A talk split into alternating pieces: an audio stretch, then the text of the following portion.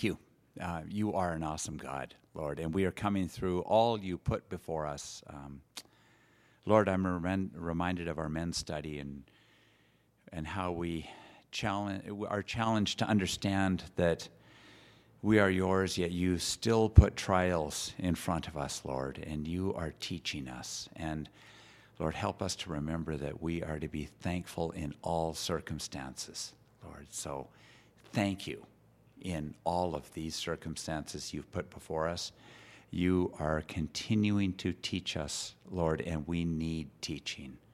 So now, Lord, as Greg opens the word, teach us, speak to us, speak to our hearts, and, te- and teach each and every one what, what we must hear from you in your word, Lord. So speak through Greg this morning. Thank you for this place. Thank you for our church family and all that goes on here. Thanks for our community and the beauty that we're surrounded by. We are lucky. And we need reminding sometimes, Lord, because we just forget. So forgive us for that, Lord. We are lucky, and you have blessed us, Lord. So thank you for all you've done. Thank you again, um, be with Greg as he speaks. In Jesus' name, go with us and keep us safe. Amen.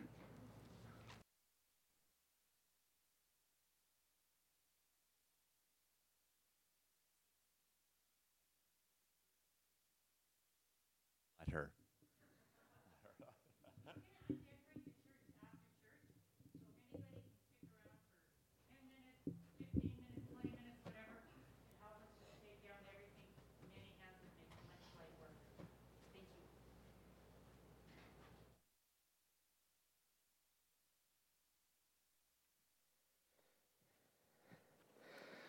All right. Well, welcome here.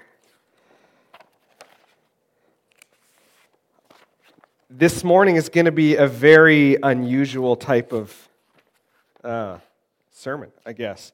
Um, if you've been part of our church for any length of time, you know that kind of what we do is uh, more often than not, we just pick a book of the Bible and we just study our way through it. Uh, last year, we studied through 1 Corinthians. Took a break for the summer and answered a few uh, questions about faith, God, um, Christianity, the Bible, uh, whatnot. And then we jumped back into 1 Corinthians and finished it off. And so this year, I was thinking, what, I should say, at the end of last year, I was thinking, well, where should we head next? And I, I usually have two or three ideas in mind, and I was pretty set on where I was going to go. And then as I started to do some work for for a seminary class that starts tomorrow that because I got COVID, I can't go to. But there is no awe. Aw, thank you. Uh, but because I can't go there, uh, not because I can't go there, but because I was studying some of these pre readings and some of the, the books that were required, my mind started to go a few different directions. And then I began to have some conversations with a few different people, just randomly kind of out for coffee or someone popping into my office. And, and this idea, which I'll tell you in a minute here, but this idea just began to kind of circulate in my mind, and I couldn't get rid of it. And, and then, as God does when I open the Bible the following few days uh, in my own personal study, in my own reading, this theme just kept coming up. And this idea just kept coming up. And then I had a, every, every second Wednesday, I meet with a friend of mine over Zoom and we started talking uh, about this same idea again. And it just was something that just consumed me. And so I just went, I just, we just got to do this. We're, we're going to focus here. And so you can open uh, to the book of Daniel, and I'll explain a little bit of why we're going to be in Daniel over the next while, however long that might be. In some of these conversations, in some of my personal study, this idea of the Old Testament just kept coming to mind in a sense of, and I would say predominantly what's helped me process this in my own mind is finishing a series uh, from the Bible Project on their podcast called a Paradigm series. And in that, they focus on several ways in which uh, our modern Western minds typically look at, read, and interpret the Bible. And they challenged uh, me and, and the rest of the listeners to, to think differently and to not try and make the scriptures say what I want it to say with my mindset here and now, but rather to think to whom was this written and to when was it written and how would they, the original hearers, have understood these things? See, while the Bible, uh, you've heard say this lots, while the Bible is written uh, for us, it wasn't written to us. It was written to specific groups of people, to specific churches. And so we need to grasp that and then interpret it through that lens. And so this morning, as we study through Daniel, we're actually not going to study through Daniel very much. We're going to study through some context. We're going to study through some history. We're going to look at this with, with a hopefully a better bird's eye view so that we understand where we're going and why there's so much significance in the book of Daniel. The other part of why I got stuck in this idea of Daniel is because the first six chapters are kind of more to do with Daniel's life. And then if you've read through Daniel recently, what are the last half? What's the last half of Daniel about? It's more end timesy stuff. Has anyone had a conversation about end timesy stuff due to COVID? I don't know about you, but I, I've been consumed with people showing up going, okay, this is the extreme, but this has happened. Is the vaccine the Antichrist? Is this the mark of the beast? Right? Like, like to the extreme, but then also everywhere along that journey, some very valid, real wonderings and questions. And I've said often through my preaching uh, years that I've avoided some stuff in Daniel, the book of Revelation, some of those things because there's so much imagery and allegory, it's very difficult to know, and there's many interpretations. And so I've, I've predominantly focused on the other books of the Bible because I feel like we have a firm foundation there where we can know with more certainty that which what we read. But in that process, I was convicted with this. Is I think the reason that some of these, what I perceived were some good questions, but then some very bizarre questions, come because our, our view of the end times, it's called our eschatology, I think our eschatology and all, our culture is impacted more by things by left behind than by the Bible. And I think that's my fault and other pastors and churches that have not talked about some of these difficult things because I don't have a lot of answers. I have a lot of uh, wonderings. I have a lot of ideas of, of where I think things are headed, but not a lot of certainty. But that doesn't mean that we should be avoiding it and that I should be avoiding it. And so that's why I was convinced we need to go to Daniel. We need to study through Daniel so that as one day we lead to whether, whether we do Revelation next year, whether you do that in your own study, uh, whether you do a Bible study with a group and you, and you end up in that book, that we're informed a little bit more by the Bible as a whole so that when we get to some of the uncertainties and confusion in Revelation, that we have a better biblical basis of understanding and less of our theology is based on things like the Left Behind movie or book series. And again, I'm not trying to throw those authors under the bus. They simply wrote uh, their ideas of this is an interesting idea. What if the end times looked like this? And then they fleshed out books based on that. They were never saying, here's a theology for how to interpret the end. But I think very many Christians have been deeply impacted by that and see that going, well, how does the Bible relate to this? When the real question we should be asking is, how do our current circumstances relate to what the Bible teaches us? So, as I was reading a book on Daniel, this statement was, was brought to me. John in the book of Revelation talks about something. He says this uh, a time, times, and half a time. Anybody know how long that is? Right? And you kind of go, well, that's unusual, that's strange.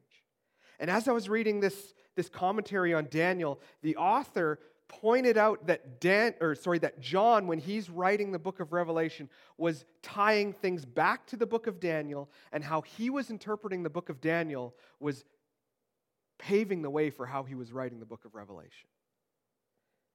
And in my own, I don't know what, I was amazed that I hadn't seen that before, that it wasn't so obvious to me. And the author made this comment. He said, If this is how a biblical author inspired by the Holy Spirit interpreted the book of Daniel, then shouldn't we do the same? And I was deeply convicted by that. A biblical theology of our end times does not need to be completely speculative and based on uncertainties, but can be based on how did authors like John in the book of Revelation look back in Daniel and Ezekiel specifically, and how did they interpret what was happening because they were speaking through the authority of the Holy Spirit. And so that's what's led me to this place. I know that's a huge introduction, but I need I needed to state that so that you could hear and see why we've come there. So then we end up in the book of Daniel. So let's open chapter 1. Now, I actually, you're not going to believe this, but I have a slide. Don't show it yet, Shayla. But I have a slide. I never have slides. I'm really, I'm really excited about this slide. I will tell you, Shayla, when it's time to put it up there. I just want to like prime the pump, get you all excited and possibly scared about a slide. So, Daniel 1, let's begin. It says, In the third year of the reign of Jehoiakim, king of Judah, Nebuchadnezzar, king of Babylon, came to Jerusalem and besieged it. And that's as far as we're going to get today. Because I think there's so much in that first sentence that the original hearers heard and they knew the context. They knew exactly what was happening and they knew the implications of that. And I think most of us don't. Because we don't live in that. We live predominantly in this time where we focus more on the New Testament because the New Testament is, is more relevant to us, we'll say. But again, my argument is going to be as we go through the book of Daniel here is if we don't interpret the Old Testament correctly, we're not going to interpret the New Testament correctly. And so what we're really going to do this morning is not not look at Daniel as much as this is essentially going to be a biblical history class. Anybody taken one of those ever? One, two? Was that one and a half? One hand kind of went a little bit up. So I think this is crucial, crucial to us understanding the book of Daniel. And I'm, I'm going to tell you why when we get to the end of this. We are going to talk about Daniel specifically for a few moments. But as we go through this history of Israel in general, I hope that it opens up your mind a little bit so that as we start to read through Daniel, you'll see the significance of what he was going through, what he was facing, and why him being faithful is so amazing, so shocking, and should be so encouraging for you and for me in our time that we find ourselves in. So, we're, gonna, we're not going to start at the very, very beginning because we've talked a lot about this over the, uh, over the last three years. But the people of Israel as a whole, God had called them, He had brought them out of slavery in Egypt. And we've talked lots about this, but while they were going through the wilderness, they kept turning away from God. And God, in His grace and His mercy, there was correction sometimes, but He was so merciful and he showed his grace to them and he called them back to him. And you saw over and over and over again, they would turn back and go, Lord, forgive us for our wickedness and our horrible, hard hearts. We want to follow you. And then only, you know, a page later, or sometimes even only a paragraph later, we see them turn and follow after other gods, other nations, looking at people going, We want to be more like that. We don't want to be like this. Perhaps you, as a Christian, have thought at times, man, I don't want to stand out. I don't want to be different. I just want to blend in. I just want to be the same as all my friends. Well, never have God's people been asked to do that. They've been asked to stand out and to live for Him. And they had their moments where they did, and then they would turn. And so we're going to remember that pattern. But then now we're going to head into, into the book of First uh, Samuel, chapter 8. And so if you want to flip back to there, it'll be on the screen as well, but I encourage you to flip there if you can. There's been a time of judges um, who have called the nation of Israel back to serving the Lord whenever they've strayed. And there's this cycle that continues to happen. And the people of Israel, in, in their perceived wisdom, think we know how to deal with this, we know how to fix this problem. And this is where we come to in, in 1 Samuel chapter 8. So I'm going to read these first nine verses. It says this When Samuel became old, he made his sons judges over Israel.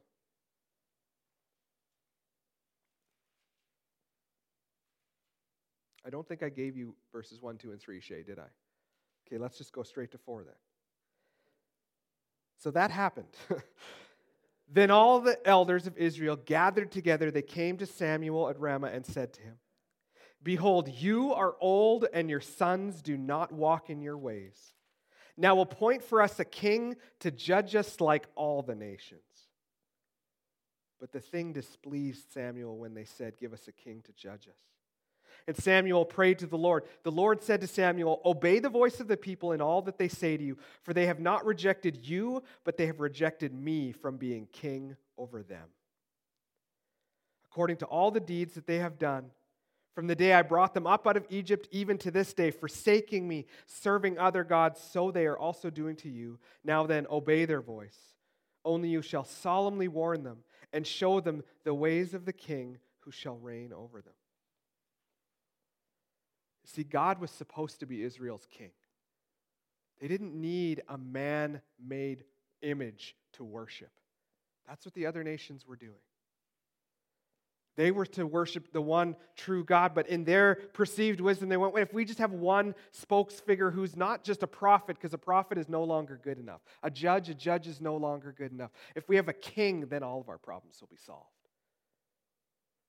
You know, sometimes it's easy for us to step back and evaluate other people's situations or other nations or other cultures. And we see much clearer. And we can look at this and we can go, how would you think following a king would solve anything? History proves that that's not a good place to go. But in that moment, why did they want to do it? Verse 5 says, Give us a king to judge us like who? Like all the nations. One of the translations I read said, Give us a king so that we can be like the other nations. They didn't want to stand out. They didn't want to serve God. They just wanted to blend in and they wanted to do their own thing. They reject God. Well, God says, Okay, you, can have a king. He tells Samuel, Tell them, you can have a king, but if you have a king, here's what's going to happen. You're not going to like it. He's going to rule you. He's going to oppress you. He's going to tax you hard. He's, all these things are going to happen, and you are not going to like any bit of it. So Samuel warns them, as God says, and in verse 19, it says, But the people refused to obey the voice of Samuel. They won't listen to their prophet and judge any longer. Even when he says, You say you want this. I mean, this is like parenting 101 here, if you've been a parent. You say, you say you want to go there or do that, it's not going to end well. And we know that and we try and encourage it. Well, it doesn't really work very often. So God says, let them, let them do this. And so they're given a king. Who's the first king of the nation of Israel? Saul. Why was Saul chosen? Anybody remember? He was good looking. Literally, that's what the Bible says. He was super tall and super buff. That's the guy we want to follow. Well, if you know anything about Saul, there's some moments of good, and there's a lot of moments of bad. Saul lets power come to him, and he, he lets it kind of impact how he thinks and, and what he does, and he gets very consumed with that idea of power. And he doesn't seek God's exaltation anymore, he seeks his own exaltation. So if you ever hear somebody say the Old Testament doesn't apply to us, let's just let that sink in for a moment. Don't we all crave, whether we want to admit it or not, some kind of power? We want control. We want a good name. We want people to see us and look at us and go, wow, look at the abilities, the talents, the whatever it might be. We know all of that comes from the flesh and is not good but yet we fight that.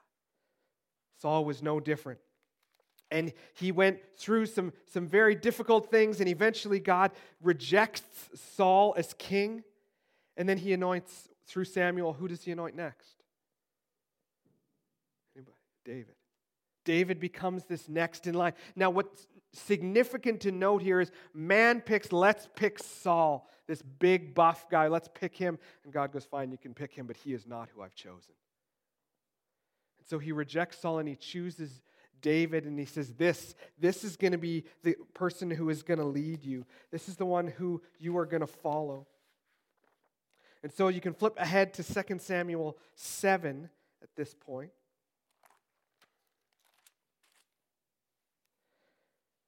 And what we see here is we call it the Davidic covenant. It's a covenant that God makes with David, a promise to him. And this is central to much of the rest of the Old Testament, pointing forwards to the Messiah, pointing to Jesus. So if we read in verse 7, 12 to 17, it says this God's speaking to David, and he says, When your days are fulfilled, and you lie down with your fathers, I will raise up for your off, raise up, pardon me, I will raise up your offspring after you, who shall come from your body. I will establish his kingdom. He shall build a house for my name, and I will establish the throne of his kingdom forever. I will be to him a father, he shall be to me a son. When he commits iniquity, I will discipline him with the rod of man, with the stripes of the sons of men. But my steadfast love will not depart from him as I took it from Saul, whom I put away from before you. Your house and your kingdom shall be made sure forever before me. Your throne shall be established forever. If you read that a few times, that word forever, over and over and over and over, we're really slow to hear it, but hopefully we see what's happening. In accordance with all these words and in accordance with all the vision, Nathan spoke to David. So David rules relatively well overall. There are moments where he does the same thing Saul does.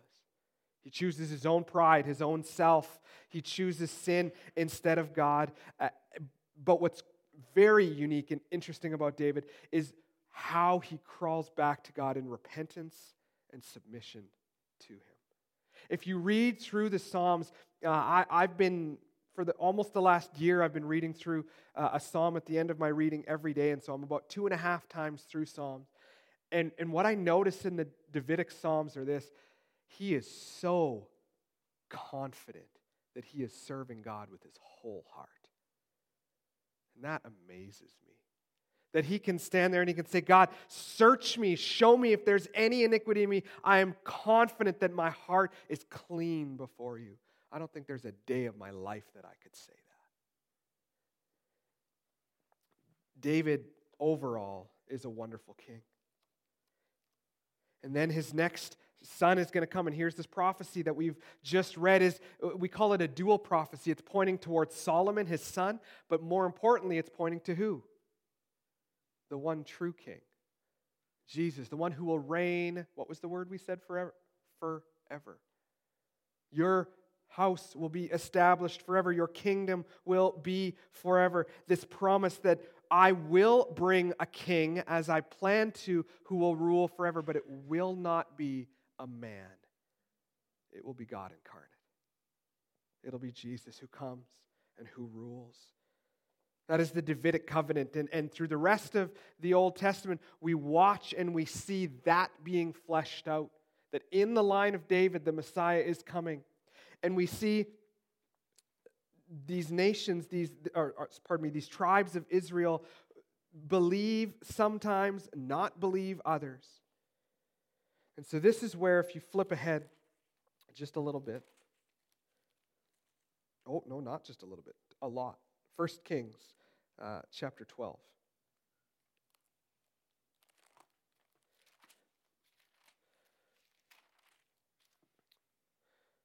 What we see here is King Solomon starts out really, really well. He follows after God. He's committed to him. Uh, there's the story in the Bible about Solomon going to God and saying, I'm like a child. I have no idea how to reign. Would you give me wisdom? God says you can have anything you want, and he chooses wisdom. And so we see this beautiful picture of Solomon submitting to God, following after him. And for the vast majority of his life, he does so, so well.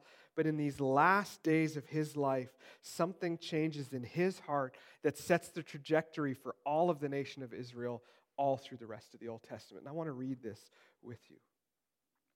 So if you flip to uh, 1 Kings chapter 12,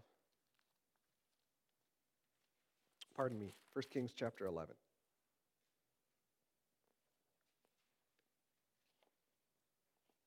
Verses 1 to 8 says this. Now, King Solomon loved many foreign women, along with the daughter of Pharaoh, uh, Moabite, Ammonite, Edomite, Sidonian, and Hittite women from the nations concerning which the Lord had said to the people of Israel. So, this is Exodus 34 that God said this. You shall not enter into marriage with them, neither shall they with you, for surely they will turn your hearts away after their gods. Solomon clung to these in love. He had 700 wives, princesses, and 300 concubines, and his wives turned away his heart.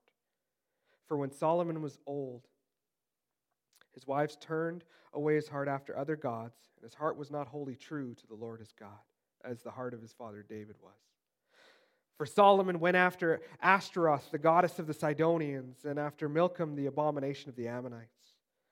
So Solomon did what was evil in the sight of the Lord and did not wholly follow the Lord as David his father had done.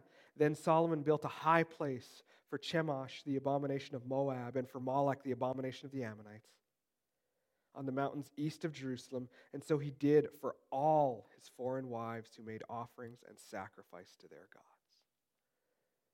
See a radical departure from Solomon. He chooses women over God. And so all of these wives come in, and, and, and God had told them, do not do this. And if you do, here's what's going to happen. Well, Solomon does it, and surprise to him, it happens. They start serving all these other gods. Their focus is no longer on the one true God. They've become this polytheistic nation where they're whoever's the flavor of the month, we'll just build a new temple, we'll build a new altar, we'll worship all of them just in case. And that won't offend God, though all through the Old Testament, God says, do not serve other gods. Follow me and me alone because all those other gods will not satisfy. They will not bring you anything because they are nothing. They're just images of wood and stone. I am the one true living God. Follow after me. Well, as you can imagine, if this is how Solomon's life was ending, then how do you think his next, his son, his, the next king, was going to behave? And so, as you keep going through, you read about uh, his son Rehoboam, who is there's no nice way to say this, as wicked as could be. And he chooses, no, we're not going to follow God at all. And so things get rough. And, and so this guy named Jeroboam from the northern kingdoms comes down and says to Rehoboam, Look, eh, would you lighten the taxation that your father was putting on us in his final years? It was too much. It was too extreme. We need some relief from that. And so it says in chapter 12 that Rehoboam goes to the people, uh, the wise um, counsel of his father Solomon, and says, What should I do? And so they say to him, You know what, Rehoboam, if you, if you listen to them and if you lighten this, it'll go well. They will serve, they will follow, they will be part of the nation. Everything will go great. It seems like okay, let's just do that. But he doesn't like the advice that he's given. And so it says in the text that instead of listening to those trusted advisors, now remember, Solomon was considered the wisest man who ever lived, and not just like hundreds of years later, but in his own lifetime. People, kings and queens from all over the known world would travel just to listen to Solomon speak his proverbs and his wise sayings. So Rehoboam knew this. So the people who counseled Solomon, he rejected. And it says he went and found the, some that he had grown up with. What are their qualifications? Nothing. But he seeks some who've grown up with him, and they say, you know what? Don't listen to those guys. Instead, tax them so heavily that they cannot escape you. What does that remind you of? Does that not remind you back to Egypt? Should they not remember what that was like? But no, Rehoboam seeks power and control. And so he goes, Yeah, this is great idea. We're going to do this. And so he does that. Well, what happens? The 10 northern tribes revolt against. They say, We will not be part of your kingdom any longer. And so, Shayla, if you can throw up a slide here now. And what you'll see on here is you see on the left one kingdom, and on the right, the other kingdom. So if you just want to scroll down just a little bit, Shay, you can see they're united under Saul and David and Solomon, and then all of a sudden it splits. And as you go through on the, on the left side, that's the nations of Israel, the 10 northern tribes. And history teaches us through the Bible how many good kings. So let's scroll through. You got Jeroboam, Nadab, Baasha, all the way to the bottom, Shay, please. All the way down to Hoshea. How many of those blue kings chose to follow God? Any guesses? Zero. One sort of did for a very short period of time. But every single one of those kings did not follow after God, and things got worse and worse, and idolatry got more and more until the year 722 BC when they were taken into exile as slaves. The same thing has happened that started when they were in Egypt. It's all happened again because they turned away from God and they trusted in themselves. The southern tribe, the yellow here, is there's, there's a few good kings there. Uh, not a lot, but there's a few good kings in there um, that follow after God. There's a couple that uh, either start and then don't end well, or don't start well but end well. And there's a few that actually really follow God Asa, Jehoshaphat, Hezekiah, and Josiah. They followed completely wholly after God. But then you find out that the rest of the other ones don't. But what commentators talk about, and this is what really stuck to me in the book of Daniel, is as I was reading through that commentary, the people in Jerusalem, so the southern tribes, the, the two southern tribes that make up the land of Judah, they were so convinced that the promised Messiah was coming through that Davidic line. And so, as long as they stayed faithful to the southern tribes, that it didn't matter how they lived or what they did, but they would be safe. So much to the point that those they started to move closer and closer to the city of Jerusalem that they believed as long as they were in King David's city that nothing bad would happen. And even though in 722 when all the northern kings get raided and then taken off into exile they go this will never happen to us. What happens to them? In 586 they're taken off into exile. Shayla, if you can put that slide back up just for one second. And at the bottom here, you have that kind of confusing Jehoahaz, Jehoiakim, Zedekiah, Jehoiachin. What's going on here? You have a king who served, I'm going to read this so that I don't get this wrong. Jehoahaz ruled for 17 years. And then his brother, not his son, his brother Jehoiakim ruled for 11 years. Then Zedekiah only for three months and then it went back to the original King Jehoiakim again. And so it sounds confusing, it looks strange, and you're kind of thinking, what are you doing, God? But as you read through, specifically, we get to the point of Daniel, we realize what God is doing is He's keeping that lineage, that faithful promise, the King of Kings will come in the line of David, even though you were going to go into exile. Even though your kings are going to be slaughtered, I am going to save this one. And so you have all this kind of brother kingdom things happening, and one goes into exile, but he lives, and that is the son of David according to that lineage. And you see this all being fleshed out. And so even though all of God's people are completely unfaithful, God is showing, I am faithful.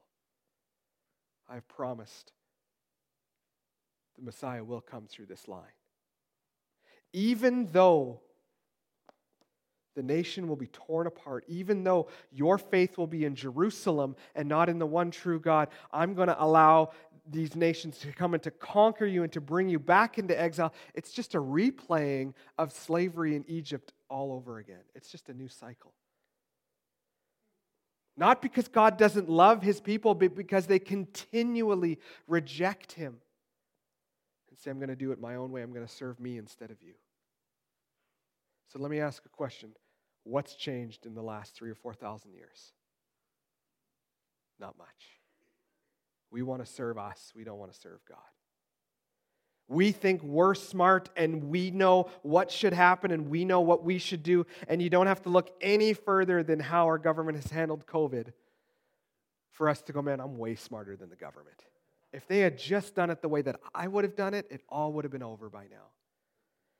And I hope that when we say things like that, we don't actually mean them, we're just venting.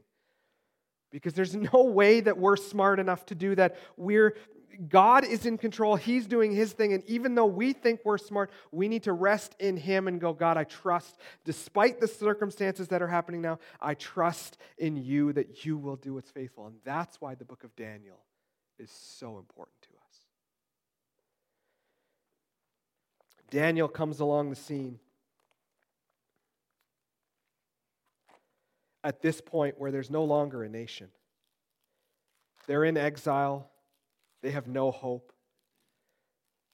Most commentators state that the people believed that God had not been faithful and that the Messiah was no longer coming. They were without hope.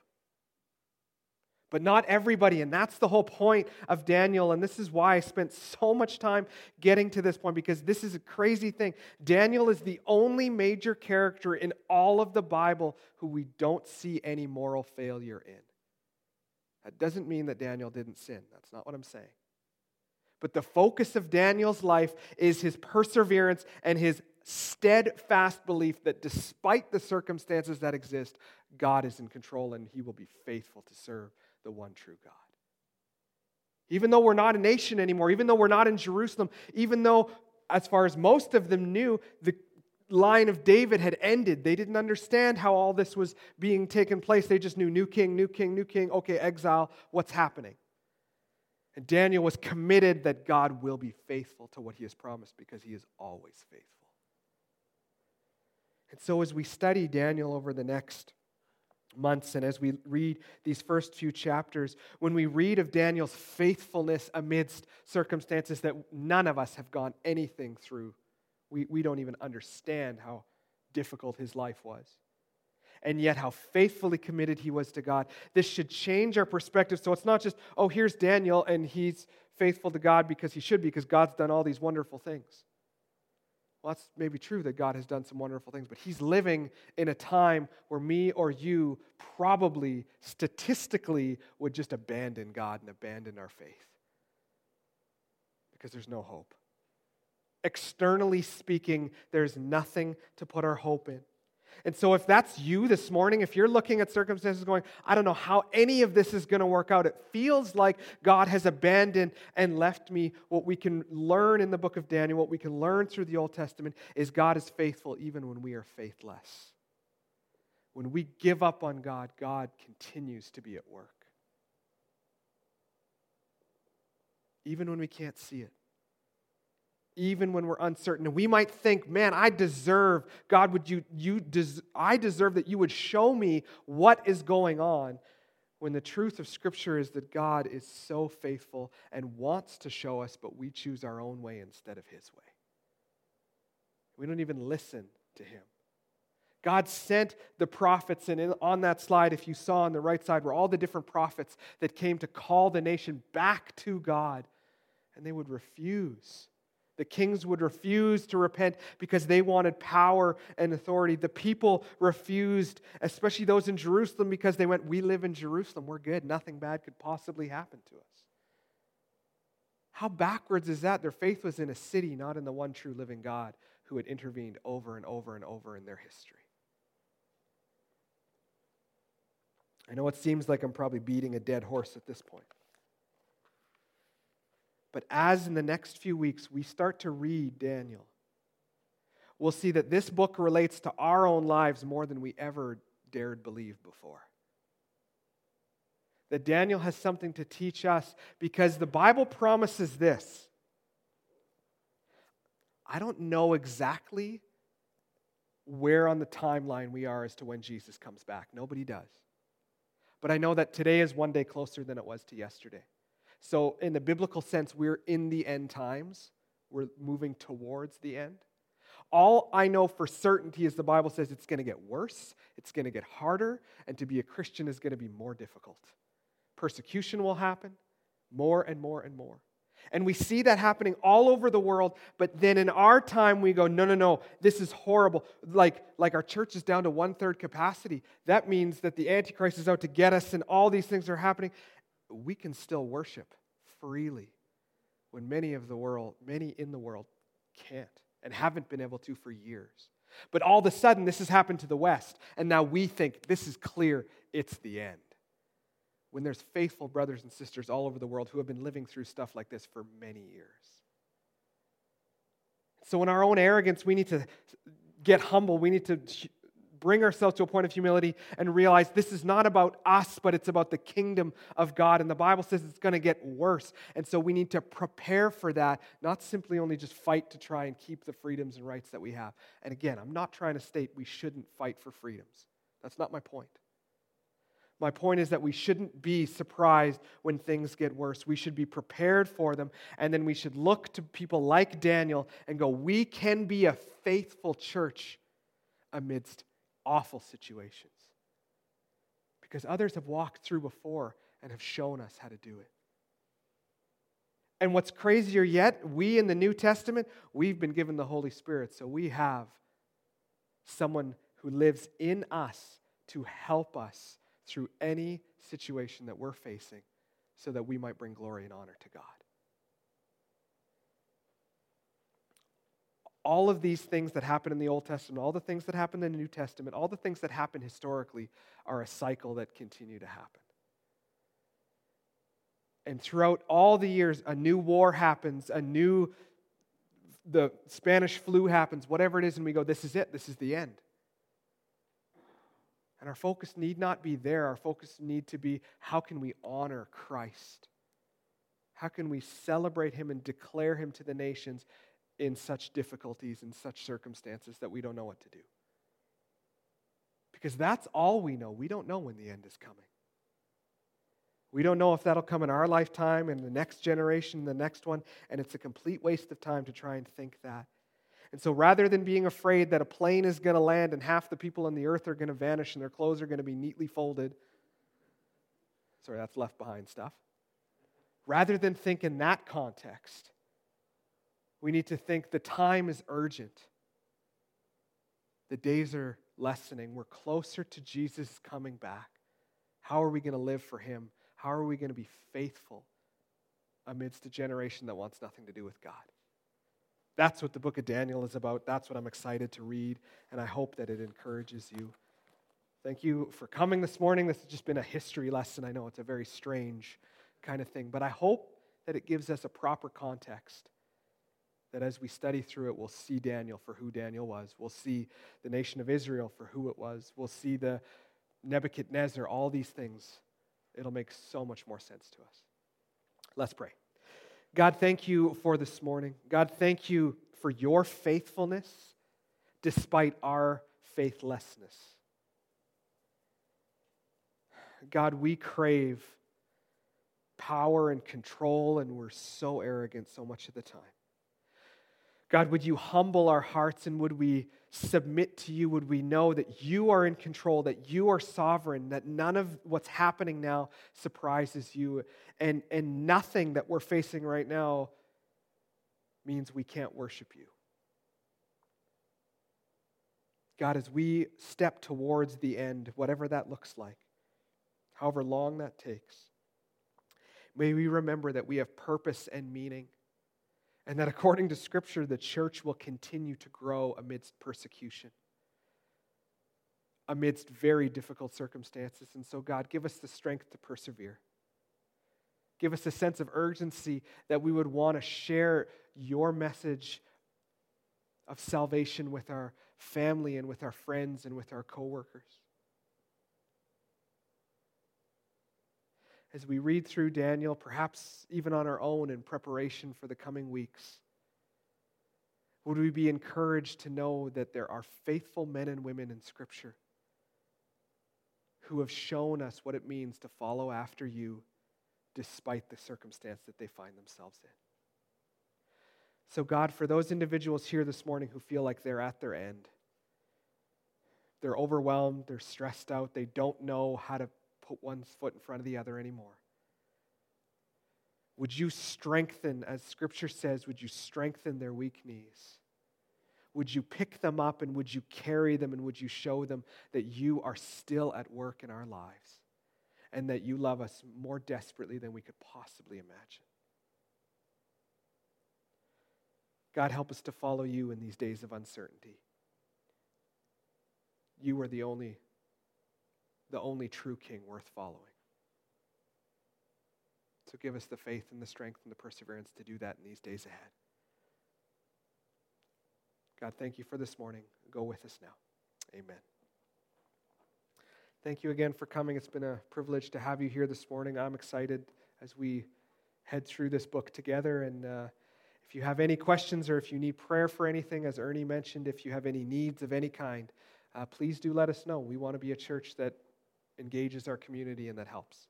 So I hope you have a wonderful week, and we'll see you again next week. Oh, the decorations. If you would like to stay and help, Debbie would be very happy because all of her comrades have, have bailed her today. So uh, please do consider staying and helping clean up a little bit. Thank you all. Have a wonderful week. Bye bye.